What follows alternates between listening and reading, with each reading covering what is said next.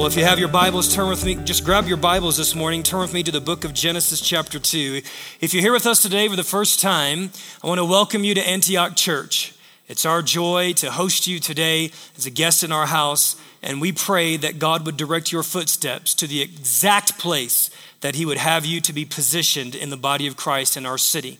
It might be Antioch Church, it might be somewhere else, but what I do know is that when you find the place that God is positioning you and God is planting you, in that place, to the degree that you commit yourself and sow yourself into that people, you will become fruitful. And that is what we desire, and that is what God desires for you. We've been on a series here for a, a several weeks now called Tending Your Garden. And we're going to be ending this series today. I've got, I've got a few targets that are on the wall that I've been praying into. Let me, let me talk with you about where the series has been, and then I'll tell you about what the targets that we have for today are, and then we'll go into hitting those targets together. In Genesis chapter 2, we find something very, very interesting. This is the story for those of you who are not very familiar with the scriptures. Genesis chapter 1 begins the story of the kingdom of God, and it begins the story of humanity and our role in the kingdom. Genesis 1 begins with God creating the heavens and the earth, the sun, the moon, the stars, animals, trees, vegetation, sea creatures, everything that's around us. Genesis 1 is the account of God creating that. At the end of God's creative adventure, on day six, he creates man. And I like to say that mankind is the pinnacle and the apex of God's creation. We are the ultimate of everything that God created. God was showing off when he created mankind. In Genesis chapter 2, Genesis chapter 2 is perhaps one of the most important chapters in the Bible because it reveals to us our purpose and our destiny in the earth. And we see in Genesis chapter 2, verse 15, Genesis 2, verse 15, God takes this man, he positions him in a garden, in a field. Now, many of us have read this many times, but when you read field or when you read garden, I want you to look at this a little bit differently. I want you to look at this as a specific geographical location because geography matters to God. Land matters to God. And one of the targets that I have on the wall today, as we talk about tending our assignment and tending the garden of our city, is I want today to show you from the scriptures that you are not in Colorado Springs by accident, that God has sovereignly designed you to be in this city because your calling actually strengthens and supports the prophetic destiny or the calling of God on our city, and they work together. And hopefully, I'll be able to explain that to you as we move forward. So, God takes Adam, he plants him in the garden, and he says, There's two directives that God gives to, to Adam. Let's take a look at it. I'm going to do a little bit of review here. Verse 15 The Lord God took the man, put him in the Garden of Eden to work it, which very simply means to make it fruitful, make it better, make it grow. This is your assignment. In everything in life, whatever God gives to you, you're called to make it grow. You're called to make it better. You're called to make it fruitful. If you can sing, become more fruitful with your singing. If you can write, your family, your relationships, your finances, one of our responsibilities, if you ever lose your way, just find out what God has given to you and start making it grow. And through that process, more open doors will come for you. The second thing that we're supposed to do is not only make things fruitful, we're supposed to protect the things that God has given to us. The word there in the Hebrew is called shamar. I'm reading out of the NIV. The NIV says to take care of, but other literal translations like the NASB or the ESV say to protect to take, to fight for, to, to guard, and to defend, to keep. So that's one of our responsibilities as humans on the earth. Now, what we've done over the past several weeks is we've talked about concentric circles of responsibility that make up our garden. Okay? Number one, the first area of our garden is our own hearts and our own lives. We are called and commissioned by God to make our own lives fruitful and to watch, guard, defend, and protect our lives. Proverbs 4:23 says that your heart is the wellspring of life. Everything that happens through your life begins in your heart. So we're called to protect our heart.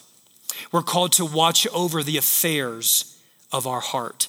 Number two, for those of us who are married or those of us who are in preparation to become married, we are to watch over or guard and defend our marriages because marriage, according to the biblical pattern, is the fundamental building block of societies.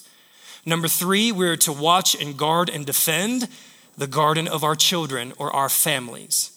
For the past few weeks, we've been talking about number four, we are to watch, guard, and defend the garden of our church. And we've talked extensively about what it means to be positioned and planted and placed in a particular local body, God's purpose of that, how God uses the family to grow us, and particular things that we can do to protect the house. We've talked about watching over our words. We've talked about watching uh, over the house to keep spirits of division from entering in through our words, through gossip, through slander, through murmuring, through complaining. And I heard that Becca Greenwood did a phenomenal job last week talking about developing a culture or a spirit of honor in this place. That is one of the ways that we tend the garden of our relationships. We tend the garden of this church. Today, I want to shift gears here. I've got two targets on the wall for things I want to preach on, and have another target on the wall that, uh, of something that we have to address together as a family. Target number one is I want to address the idea of tending the garden of our city.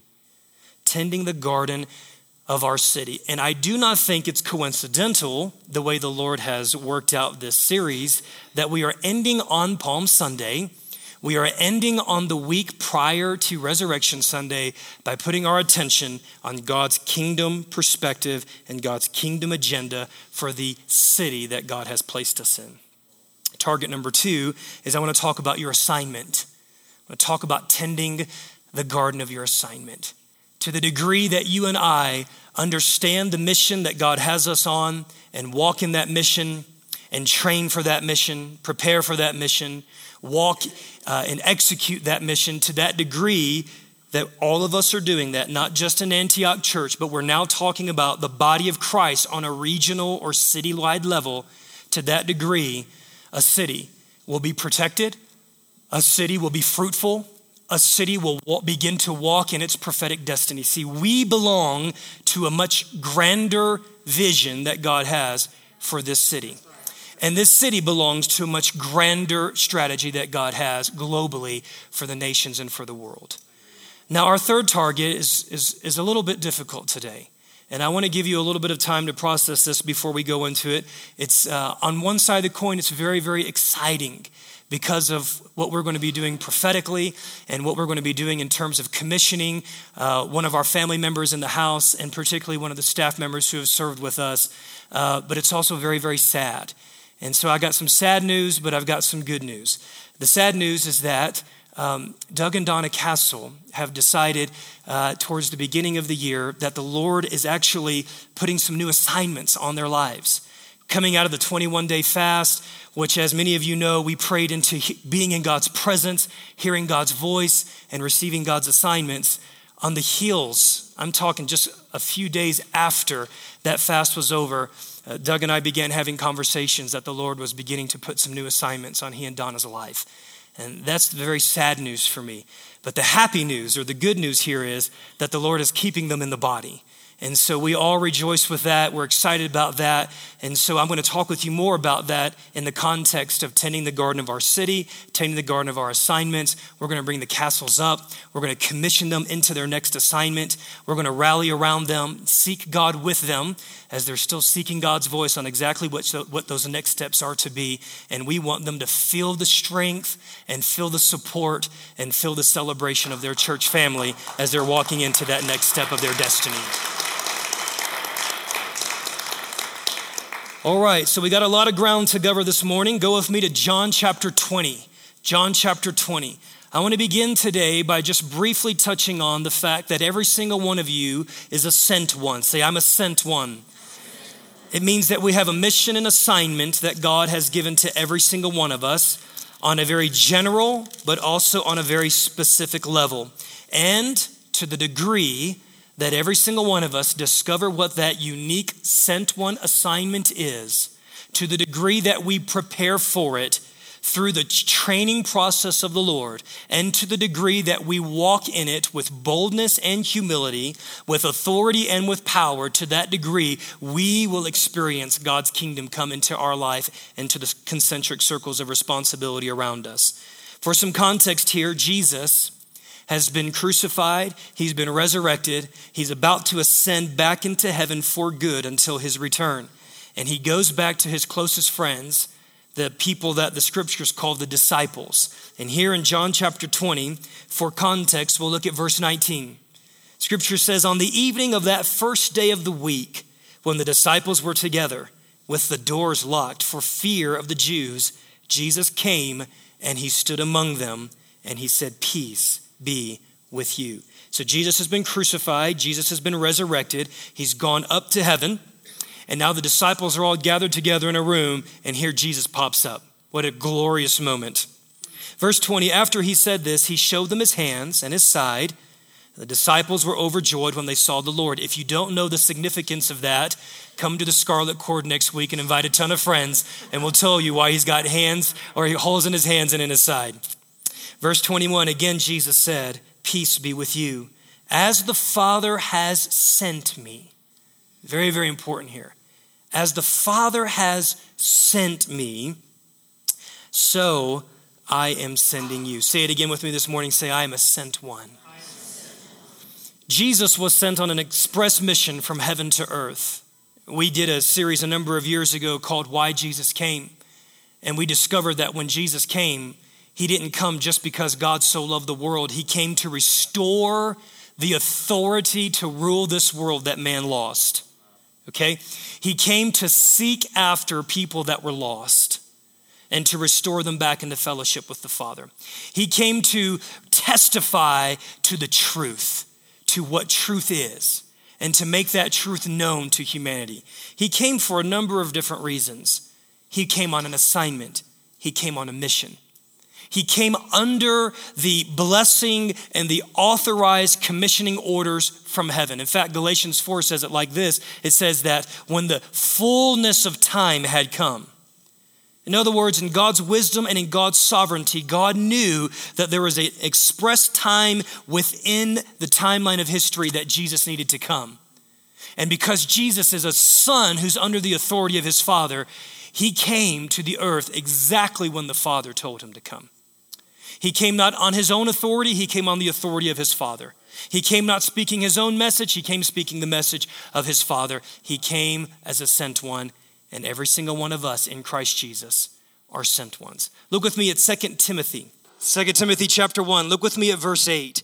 This is the Apostle Paul, one of the uh, greatest apostles and uh, members of the New Testament. His story is incredibly fascinating. God takes him from a man who is murdering Christians, absolutely transforms his life, and now he's a man who is writing two thirds of the New Testament, one of God's greatest agents in the new kingdom.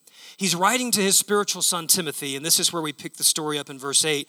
Paul is saying to his son, Do not be ashamed to testify about our Lord Jesus, and don't be ashamed of me, son, his prisoner but join with me in suffering for the gospel by the power of God. Look at verse 9. Who has saved us and has called us, NIV says, to a holy life. But I like the way the New American Standard says it. New American Standard says, who has called us to a holy calling. He has called us to a holy calling. So you and I have not been called just to live a holy or moral life. You and I have been called to a holy calling. You and I have been called with marching and missional orders from heaven the moment that we were born. In fact, Pastor Dan did a phenomenal job of this in January, mapping out in Jeremiah chapter 1 that our marching orders were put in our very DNA the moment that we were born in our mother's wombs. God said, I knew you, Jeremiah, when you were still in your mother's womb. Today, I want you to know that your marching orders have not gone away. I want you to know that your prophetic destiny to fulfill on the earth has not gone away. He knew you when you were in your mother's wombs. He put your marching orders inside of you and upon you, and He has put a prophetic destiny upon your life, and you have a mission and an assignment to fulfill as a sent one. As a sent one. Now, your assignment or your the place that you're sent to or the assignment into which you are sent, tending the garden of your assignment typically involves one, if not all, of three things. And I'm not going to hit all of these today. It involves a people or a people group, it involves a place, and it involves a passion. It involves a people. Some of you are called to particular people groups around the world. Some of you are called to particular cultures. Some of you are called to particular uh, races. Some of you are called to um, different ethnocentricities. And then some of us are called to a particular location. Now, most of us, and I will say this as a very blanket statement, wherever God has planted and positioned you, there is an element of your mission that is tied into that location because location matters to God. And then some of you are called to a passion, a project, a cause. And when we get into our next series that will begin after Resurrection Sunday, we'll unpack that even more when we get into our Activate series. Let me talk with you a little bit about tending the garden of our city as that connects to the place that God has called us. Turn with me to the book of Revelation, book of Revelation 22. And just to give you a little theology of places and cities, at some point in our journey, we'll have an entire series on the theology of the city because cities matter to God and cities have what I call prophetic destinies. Before we get into this, let me explain this and then we'll touch, touch Revelation 22. How many, of you, how many of you believe that God has given you a personal purpose and a personal prophetic destiny? How many of you believe that? Um, we all, we all can understand that. Now, moving out from there, how many of you believe that there are actually uh, assignments and prophetic destinies upon your family? How many of you believe that? We, we, we, can, we can swallow that. We can say, yeah, absolutely. Everything that God does, God does multi generationally. He's the God of Abraham, Isaac, and Jacob. And in God's divine plan, what He does with the fathers, He wants to pass on to the sons. And He wants the sons to pass on to the grandsons and granddaughters so that the sons and the grandsons are not having to learn the same lessons the fathers learn. They're starting further along in their journey. And we want the ceiling of the fathers, come on now, to be the floor of the sons. That's called working through covenantal, multi generational synergy. That's God's design in the earth. Your family has a divine destiny on it. How many of you believe that churches have prophetic destinies? There are certain assignments that God has upon churches, local fellowships. As we look at the Old Testament pattern, we see that there were 12 different tribes in Israel and the Bible goes through great detail to help us understand that every one of those tribes were unique. There were some tribes, like the tribes of Issachar, and they had the ability to discern the times and the seasons. They were the prophetic tribe. They were the tribe that would then go back, and their piece of the puzzle was to come and say, These are the things that we discern that God is saying and doing that's going to affect the whole. Okay? Now, they weren't operating in isolation. God's design is that they were to bring their unique gift mix and put it into the whole so that all the tribes in that region knew exactly how they could be facing the enemy or how they could be walking into their prophetic destiny in a region. So we understand that. Now, how many of you believe that cities and locations actually have prophetic destinies? There are assignments that are given to actual cities and places in the earth. And how many of you also know that for every positive thing that God has ordained, that the enemy has a negative counterpart? Now, let me just talk here for a minute or two to explain this. We all can agree that a person can be oppressed or even possessed by a demonic spirit. Do we agree with that today? So, we can agree that an individual though God has an individual purpose on a person's life, the enemy can look at that same person and say, I have an idea of what God may be wanting to do with your life, and I'm going to design something so different that it is going to pull you away from God's prophetic destiny and bring you into my own. How many of you believe that families can have assignments from the enemy? We understand generational curses and iniquities and the sins of the fathers visiting their children down to the third and the fourth generation. You see, God's design is that you experience continual blessing that compounds. The enemy's design is that your family experiences continual bondage that compounds. The enemy's not so much concerned about getting you, he's concerned about getting your seed. He's concerned about getting your children and your grandchildren because he knows that if he can get a foothold in you, he can get a stronghold in your children. And by the time it gets down to the grandchildren, it's almost unbreakable save for the power of God. Now, the enemy can also have demonic assignments uh, for churches. How many of you know that you can walk into a church and if you have any shred of discernment, you can actually pick up on some things that have gone on in that place that have not been dealt with, or some things that are currently going on in that place that need to be dealt with. I remember one time we were going into a building as a staff and walked around, and uh, I, I wouldn't say that I'm the most sensitive to these things, but I felt such a strong Masonic presence in this place. The room felt heavy, the atmosphere felt oppressed, felt dark. There was a spirit of fear that was trying to creep onto every single one of us. I thought, my goodness, I don't know what happened in this place, but uh, unless I get a thousand intercessors to clean this place out, I don't think this is the place that God has called us to be. Come talk to me today. Now, the enemy can also have an assignment on cities and on regions. Why is it that Las Vegas is called Sin City? Why is it that there are certain places that you go to and you weren't dealing with this before, but a spirit of lust comes all over you as soon as you break that plane in the atmosphere and land on those grounds?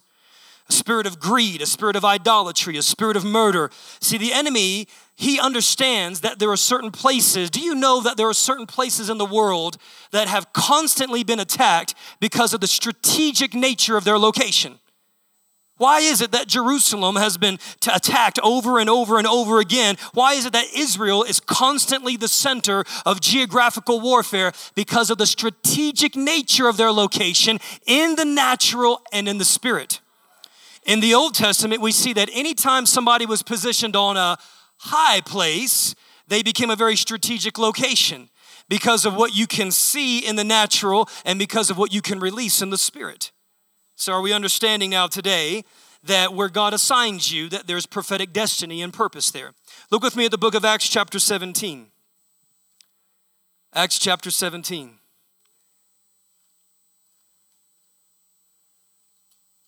And we'll look beginning at verse 26. And for the sake of time, I won't go into all the context. For those of you who are new to the scriptures, I encourage you get into the habit of taking notes and anytime a preacher references a passage, read the entire chapter, maybe even the chapter before and the chapter after to get the entire story. All right, verse 26, the Apostle Paul says, From one man, this is God, he made every nation of men that they should inhabit the whole earth. And he determined the times set for them and the exact places where they should live. So, for all of you who've been murmuring and complaining about living in Colorado Springs, like I used to do for so long until God smacked me and gave me some revelation that He called me and assigned me here, you need to understand that there's something about what God needs to do in you that He needs, he needs you to be in Colorado Springs to do it. Do I need to explain that? There's something about what God needs to do in you there's something about what God's trying to build in you. There's something about the why that He has you on earth that for some season, whether it be short term or long term, God has strategically utilized Colorado Springs and the anointing and the destiny on this region to build it or to break it or to put it inside of you. Last weekend, I was at Fort Hood, uh, where I grew up, and uh, the Lord had sovereignly worked out my timing to where I was going to be in the church that I grew up in uh, on the eve of the massacre that had taken place there at Fort Hood. Very weighty. Spirit of the fear of the Lord was all upon it. And um, unbeknownst to me, the Lord wanted me to share some of the things I'm sharing with them that I'm sharing with you today. He gave it to me in about 10 minutes between the first and the second service, completely changed the message from the first to the second service. And the Lord began helping me to explain to these people the fact that destinies and assignments work in these concentric circles. Do you know that when I was a child, and I had forgotten about this till someone told me afterwards, I had totally forgotten. When I was a child in the eighth grade in junior high, there was a massacre that had taken place at a restaurant there called Luby's. One of the first that had ever gotten national attention in our day. Now we know a couple years ago there was another massacre at Fort Hood, and then the one that happened just weeks ago. And the Lord began to show that one of the prophetic destinies that is upon Fort Hood is the largest army base in the world. Well, in order to understand the prophetic destiny upon a city, you just need to look in the natural and see what's congregating there. You need to see what's being attracted there. So it's not coincidental that the largest army base in the world is positioned at Fort Hood, which tells me that spiritually, that one of the assignments upon the church in that city, it is to raise up and train up warriors and to deploy them into assignment. Are you tracking with me? What better way to deter warriors from signing up? Or what better way to keep people from sending people out onto mission than to bring a spirit of fear into a place that has a prophetic destiny to train up warriors and send them out on mission? Are you hearing me this morning? So, for every assignment that God has, the enemy will bring a counterfeit assignment to short circuit and to undermine and undercut the prophetic destiny that God has upon that region. Okay? We can look at Colorado Springs. It is not coincidental that there are four military bases here. It is not coincidental that we have an academy I remember one time I picked up Lou Engle from the airport and I drove him here and he said, Jade, it's not coincidental that the Air Force Academy is here in your city. This city is called to be the Air Force of the nation. This city is called to raise up an army of intercessors who, through strategic level warfare and worship and fasting, ascend into the heavens and begin to engage things on an atmosphere level. Okay? That's one of the assignments that is upon our city. Colorado Springs is a sending city. It is a sending city. The reason why we have four army bases and NORAD here is because in the spirit, we are not, we are not just to recruit people to come. We are designed and div- divinely designed by the Lord to train new recruits and to send them out into their mission. Colorado Springs is also a high place in the nation which has incredible implications on worship, on strategic level warfare, on prayer, on all of those things. So, are you beginning to understand now that cities have prophetic destinies? And are you beginning to understand that for every assignment that God has, even on a regional level, that the enemy has a counterfeit assignment? Now, I had you turn to Revelation 22. And let me just touch this because it helps us to understand something of the theology of cities that cities will exist throughout all eternity. Beginning in verse 1 Then the angel showed me the river of the water of life, as clear as crystal, flowing from the throne of God and of the Lamb down the middle of the great street of the city. What's a city doing in heaven? What is a city doing in eternity? Well, as we read the book of Revelation, you'll understand that our assignment isn't actually heaven, our assignment is earth. And then after we are resurrected and after numerous events take place, we will actually be assigned to a new earth that has cities and that God is training and developing every single one of us to rule cities. That's why we see in the scriptures in the parable of the of the minas or the parable of the talents uh, one gospel rendition says, You've been faithful with a little, now I will put you in charge of cities. Because there are cities in eternity, because geography and location matters to God. Land is important to God. It has always been important, it will always be important. Going back to one thing I said before, do you remember in Genesis 12 when God picks up a man by the name of Abraham? And he finds Abraham in a land of Ur, the land of his fathers, and he says, Abraham, you must leave this land of your fathers and go to a new land. Why is that? Because what Abraham was called to do in the earth, he couldn't do from Ur. Did you hear what I just said? God needed Abraham to leave that location geographically and he needed to take him on a pilgrimage to another geographical location that had a prophetic destiny upon it that their two would converge. We'll, we'll break this down more in the future.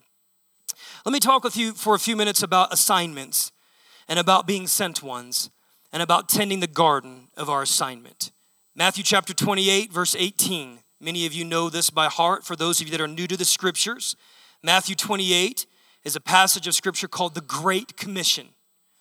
Jesus discipled 12 of his closest friends, and, and they became his students. He trained them for three years, and then he was crucified.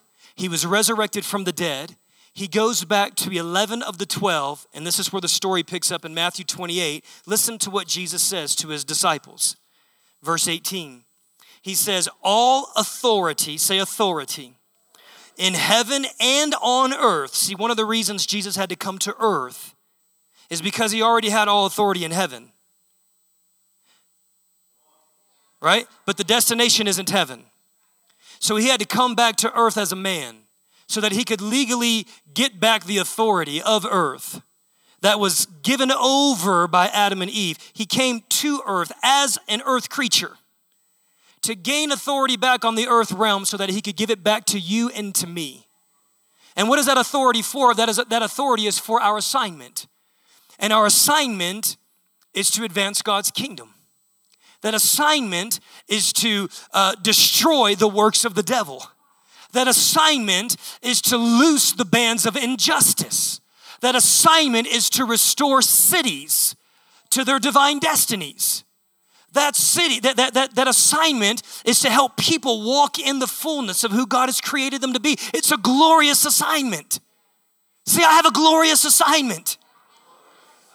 All authority on heaven and earth has been given to me. Verse 19, therefore go and make disciples of nations. A better rendering of that is go and disciple not just people in nations, but disciple nations. So every single one of us are a part of a grand design to be a part of discipling some nation on the earth.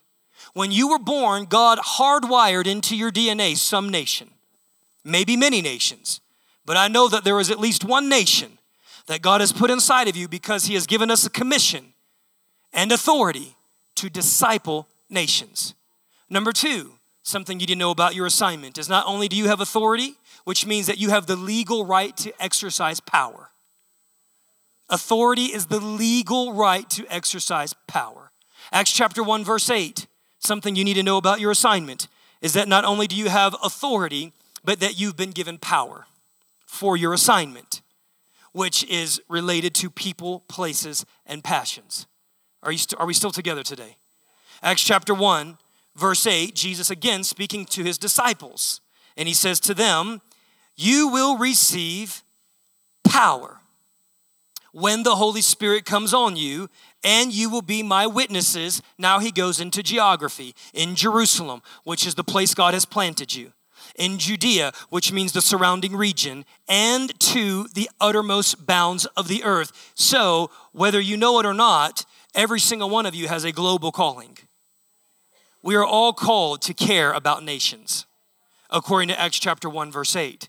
So you've been given authority, which is the legal right under God to exercise power. The word there, authority, is exousia, which sounds like execute or executive. But the word here in Acts chapter 1, verse 8, dunamis, the word power, what sounds like dynamite. Okay, it's one thing to have dynamite, it's one thing to have artillery, but not have the executive, authorized, commissioned orders to be able to use that artillery. If you do, you're in trouble. It's another thing to have authority but have no weapons to use. Jesus says, I have given you authority to the degree that you walk in submission and sonship to my plans and my process. And I've given you power because I'm not going to send you into hell with water pistols. Are you hearing me?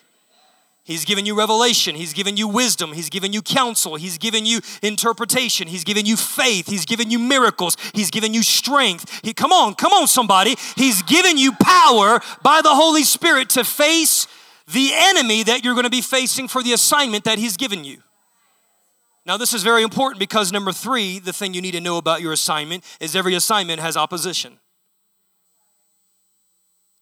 Every assignment has opposition. We see this in the natural through wars, we see this in the natural through sports, but the great example biblically we see here in Matthew 16. Matthew chapter 16. Let's look at verse 21. Every assignment has opposition.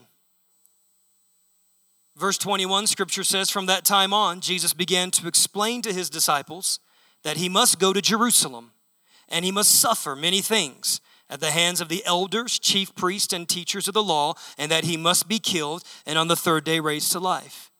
So Jesus understood that his mission, his mission assignments from heaven was to go to earth, and it wasn't just to bring revival, and it wasn't just to heal the sick and feed 5,000 and do wonderful, glorious, fun, spectacular things like that. His assignment was to go to the cross. And that assignment had opposition. Are you hearing me today? Your assignment will have opposition. Take heart. Stand firm. I love the scripture Pastor Dan utilized today. Take heart. I have overcome the world. Let me tell you something else about your assignment. Go with me very quickly before we transition to prayer here. Look with me at Joshua. Joshua. Be a great segue. Joshua chapter 14. How many of you feel the Spirit of the Lord stirring you up in the assignment that He's given to you? How many of you would be willing to, after today, to say, God, I may have despised my city, or I may have been ignorant of the fact that you have planted me in Colorado Springs for a divine reason, for my prophetic destiny, and for Colorado Springs' divine destiny. And so I am willing to ask you what my role is in bringing transformation to my city. I am willing to ask you what my role is in bringing the kingdom of God to my city because your assignment is connected to people, places, and passions that God puts in your heart.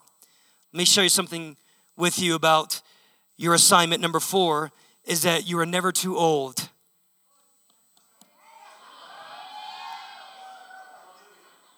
Miss Carmen, remind me how old you are because I always want to say you're 50. She's 50. Who has the strength of an 18 year old?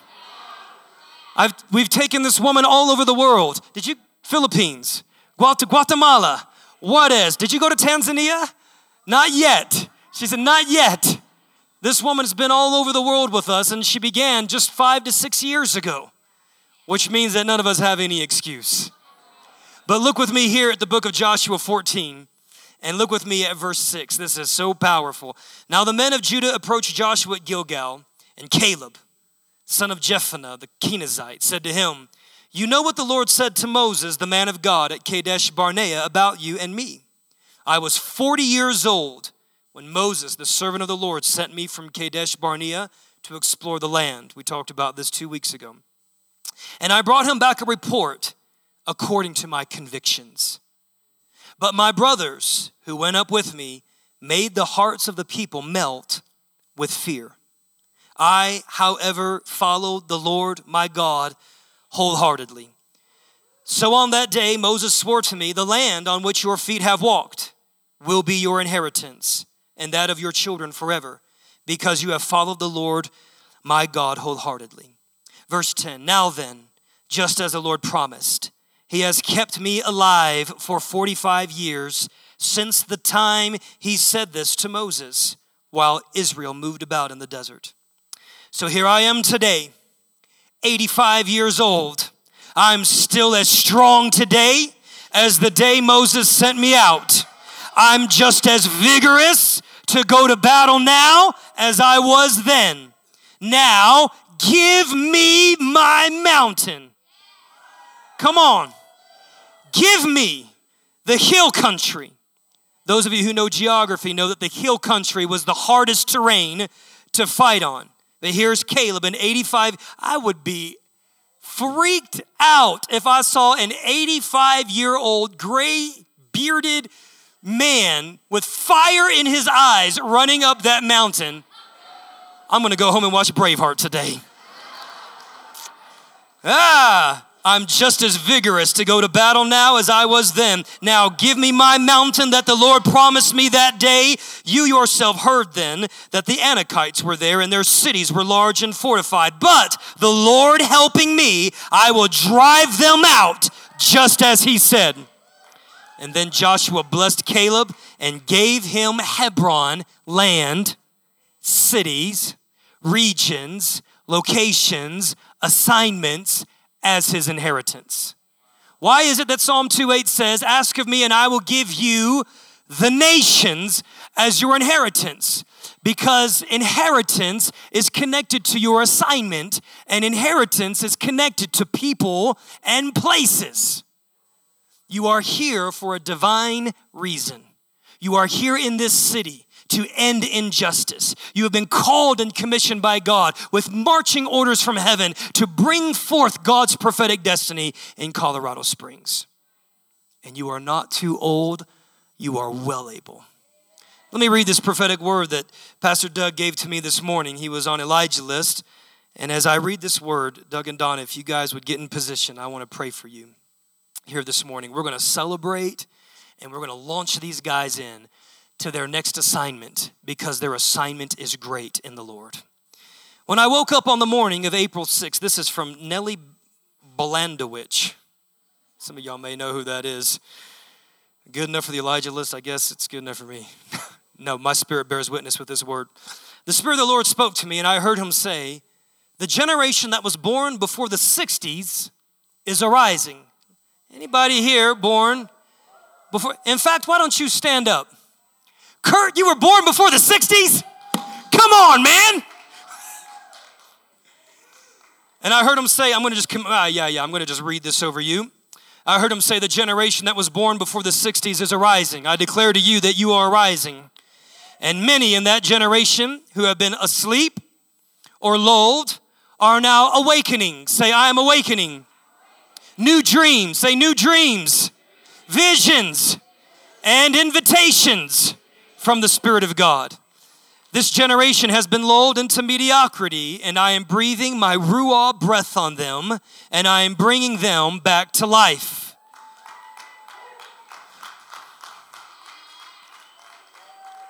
These dry bones shall live again. When the world tells them they are to wind down, ha, I laugh because I am sending a sound. I am sending a frequency that is awakening them to dreams being born. I want to prophesy over you that you're going to dream again. Expect new dreams. Your young men will see visions, and your old men will dream dreams. And I want to call forth dreams out of you. Everybody, stretch your hands to somebody that's standing up around you and say, Dream again. New dreams, fresh dreams, God dreams, spirit dreams, heaven's dreams be upon you in the name of Jesus. I am awakening a knowledge and a persistence to forge forward and to think further than their natural mind has taken them. There is a knowing being released that with me all things are possible. And I decree, let faith arise in you in the name of Jesus. This generation is arising to understand and to delight in the fear of the Lord and to walk in the knowledge and the counsel of my spirit. Father, I thank you for an increase of counsel. That these that are in that you have planted here in our house, that they will be counselors. We thank you that a pure spirit, a clean spirit and an accurate spirit of counsel will be upon them for the affairs of this city, for this culture, and for generations to come. There is a renewal coming to a generation that thought they were forgotten. I say, Rise up, O sleeper. Rise up to a new day for you, a new fervency, a new direction. I will restore and I will refresh, and I will anoint you to dream again, and to not only dream, but to live out those dreams. I am the one who empowers you, and I will teach you the way to go and how to get there. It is not the time to give up. I declare it is not the time to give up.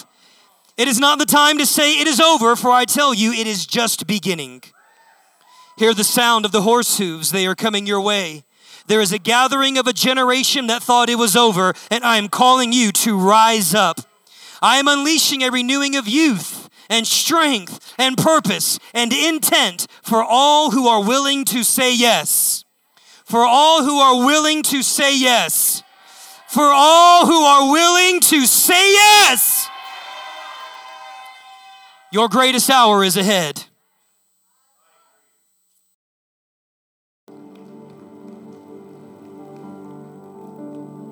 Let's all just lift our hands here. Father, I thank you that you have walked us through a journey through the past four months. As we fasted for the 21 days, you talked with us about presence and voice and assignment.